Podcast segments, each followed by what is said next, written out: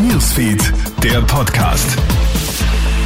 Schön, dass du reinklickst. Du hast den Krone Hit Newsfeed Podcast mit mir, Jeremy Fernandes. Ich wünsche dir ein frohes neues Jahr. Ja, Schock und Trauer nach der tödlichen Explosion in Niederösterreich. Es ist leider mittlerweile ein fast gewohntes Bild mit Blick auf eine Silvesternacht. Viele teils schwer Verletzte und auch Tote. Schuld sind auch dieses Jahr wieder teils illegale Feuerwerkskörper gewesen. In Lichtenau kämpft ein 17-Jähriger nach der Explosion einer Kugelbombe im Krankenhaus um sein Leben. Noch Schlimmeres passiert in Ternitz im Bezirk Neunkirchen. Ein 18-Jähriger stirbt bei der Explosion einer Kugelbombe. Etwa 20 Minuten nach Mitternacht hatten die Burschen PVC-Rohre in den Boden gesteckt, um die Bomben abzuschießen.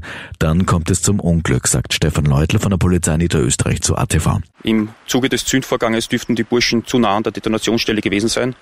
Und dadurch wurde ein 18-Jähriger so schwer verletzt, dass er noch an der Unfallstelle seinen Verletzungen erlegen ist. Ein zweiter 18-Jähriger wurde mit schweren Verletzungen mit dem Rettungshubschrauber nach Graz geflogen und ein 17- und ein 19-Jähriger wurden mit Verletzungen unbestimmten Grades mit dem Rettungsdienst ins Landesklinikum in der Neustadt verbracht.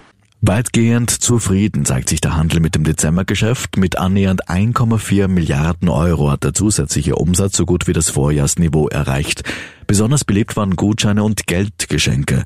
Deswegen waren in der vergangenen Woche Geschäfte stärker frequentiert. Der Handelsverband rechnet damit, dass die kommenden Wochen noch positiv verlaufen werden. Wenn die höheren Kosten für Mieten und Energie bei den Menschen ankommen, dann dürfte es auch für den Handel schwierig werden. Die Ukraine meldet wieder fast landesweiten Luftalarm. So wurden auch aus der Hauptstadt Kiew wieder Explosionen gemeldet. Das russische Militär hat ja erst in der Neujahrsnacht neue Angriffe mit sogenannten Kamikaze-Drohnen gegen Ziele in der Ukraine gestartet. Bei Mikolajew in der südlichen Ukraine sollen zwei Gruppen Shahed-Drohnen aus iranischer Produktion gesichtet worden sein. Das berichtet die ukrainische Nachrichtenagentur. Am Schluss kommen wir nochmal zurück nach Österreich. Trotz aller Befürchtungen und negativen Erwartungen appelliert Bundespräsident Alexander van der Bellen dafür, kein vorschnelles Urteil über das Jahr 2023 zu fällen.